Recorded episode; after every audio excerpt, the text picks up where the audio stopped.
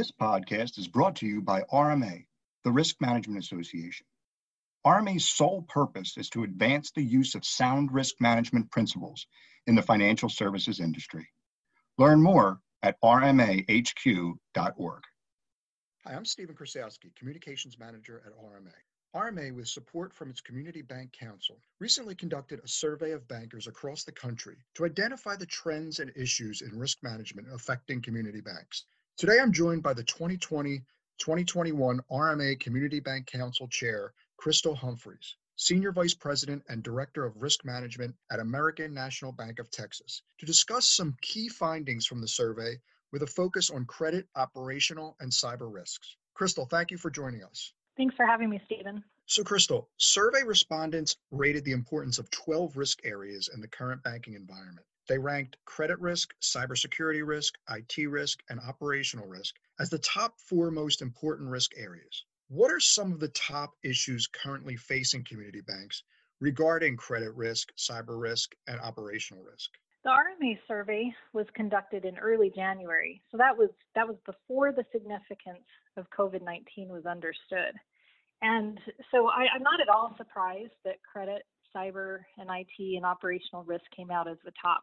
That's what we worry about most as bankers. You know, the but since that happened pre-COVID, RMA actually came and asked the community bank councils to re-rank those risks. And uh, I don't think that those listening will be surprised that those top three, those top three or really four risks remain the same: credit, cyber, and IT risk and operational risk. So, what's happening with credit right now? You know, it's even though those risks came out the same, the factors that are affecting us are, are different.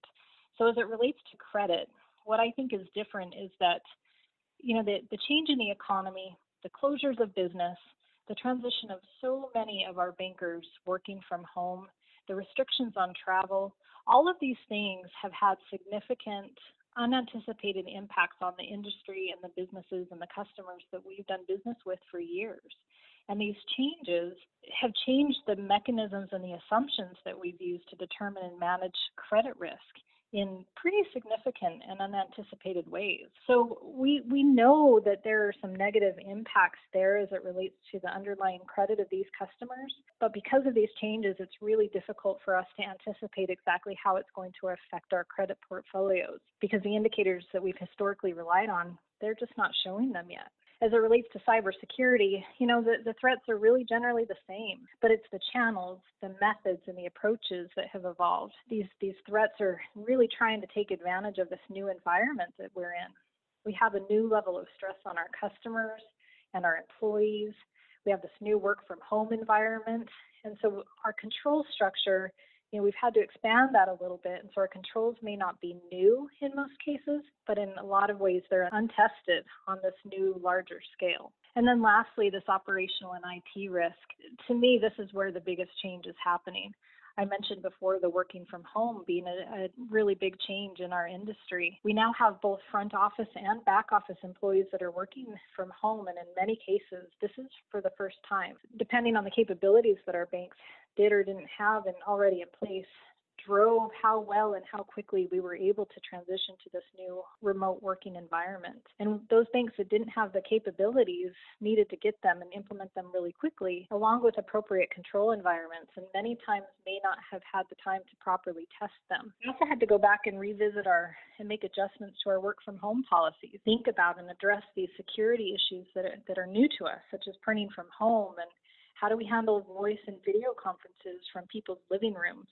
How do we protect our customers' data? Oh, and on top of all of that, we, we also needed to implement new manual as well as automated systems and process to support this SBA payment protection program, something that was brand new to all of us that we had to turnkey overnight. And all of this change in people, processes, and systems are occurring amid increased threats from the fraudsters and the hackers looking to exploit new vulnerabilities, control gaps, and the human fears of both our customers and our employees. So it's it's a big deal. These are big, significant risks that we need to figure out how to how to deal with. Crystal, two of the top factors, both internally and externally, that are most likely to threaten community bank success in the next 12 months include the local and national economies and town attraction and retention. Could you address why banks would be so concerned about these factors? Yeah, because the survey was taken pre COVID, I think the worries at the time were about both the economy and the talent pool were different than they are now. At the time, I think the primary concern with the economy was trying to anticipate when the next recession was going to occur. But today we find ourselves in an economy that's stressed in a way that we've never before experienced. And it's really next to impossible to anticipate exactly what's going to happen with our economy and when. Most bank portfolios are actually pretty strong right now.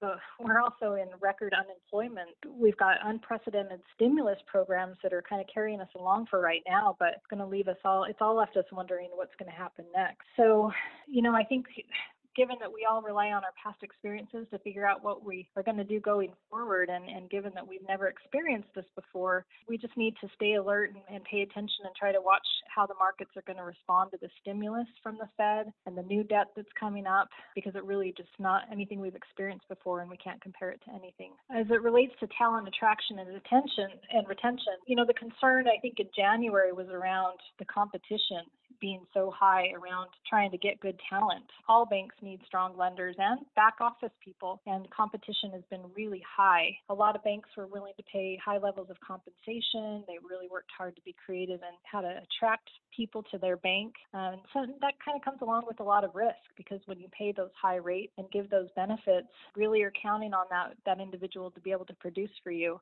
or to stay for a long time. And if one of those things don't happen, it, it can be a, a significant drain. So I was thinking about this question. I what came to mind is how important the culture of a bank is in terms of a factor for both attracting and retaining talent. Culture is, at least is in my experience, is a primary motivator for talent coming to your bank and wanting to stay. But here we are in COVID now. We've, we've got again so many of our employees working from home.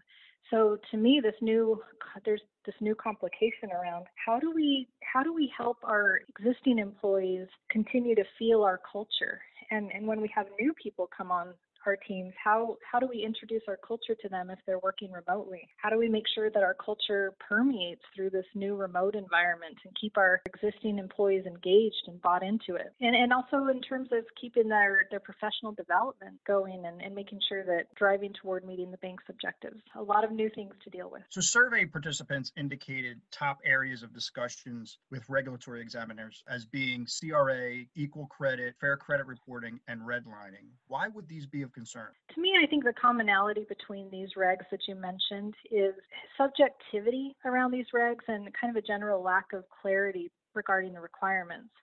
So depending on the situation and depending on the examiner that's in looking at your bank, it can it can be difficult to understand where the lines are and determine what is and isn't appropriate for your bank. It really starts with the data that you have.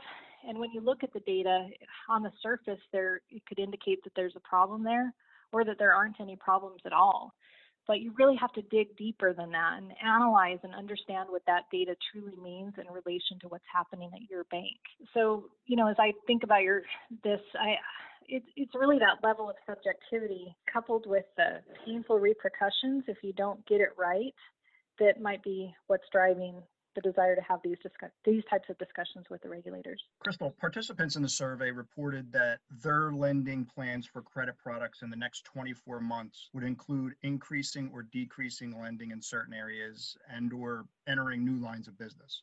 What changes do you see in banks' lending portfolios in the next two years? I really think that over the next two years, the focus is going to need to be on understanding our current portfolios in the current pandemic environment and, and focus on collecting what we've got. You know, that said, there's I think that there's also going to be a lot of areas of opportunity that's going to grow out of this pandemic. We're going to see new growth industries, new lines of business, areas that are going to do well that wouldn't have had it not been for the pandemic and the changes that came along with that.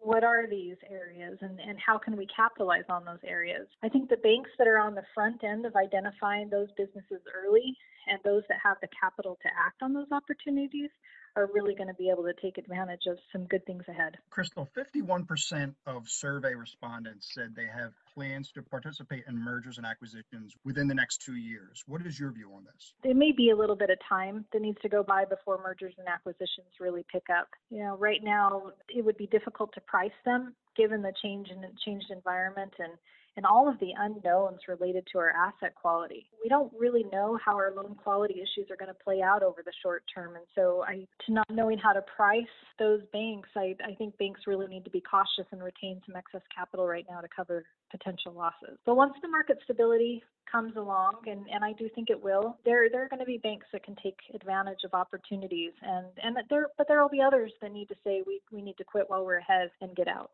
So I, I do think we'll see quite a bit of activity in this area. Maybe not within the two years, perhaps beyond that. So, Crystal, to wrap up, approximately 48% of respondents indicated in the survey that they were already collaborating with a fintech or had plans to do so. In what areas do you think community banks would want to collaborate with these companies? You know, I think some people think of fintechs as companies, and, you know, I tend to think about fintech just as enhancing financial services for customers through by utilizing technology.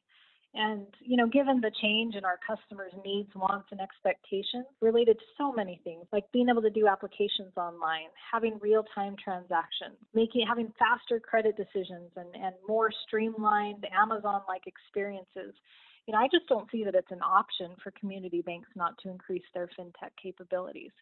So whether it's done by collaborating with fintech companies or partnering with other third party vendors or even developing in house solutions. I think it's something they're going to need to do. You know, even beyond trying to meet the needs of our customers, I, I think that as banks continue to experience low long term interest rates, we've got to get more efficient through the use of technology and, and also bring on new technologies to, to drive more revenue both within our existing lines of business and some of those lines of business that, that may be around the corner as a result of the opportunities that lie ahead. Crystal, this has been very informative. Thank you again for joining us today. Thank you, Stephen.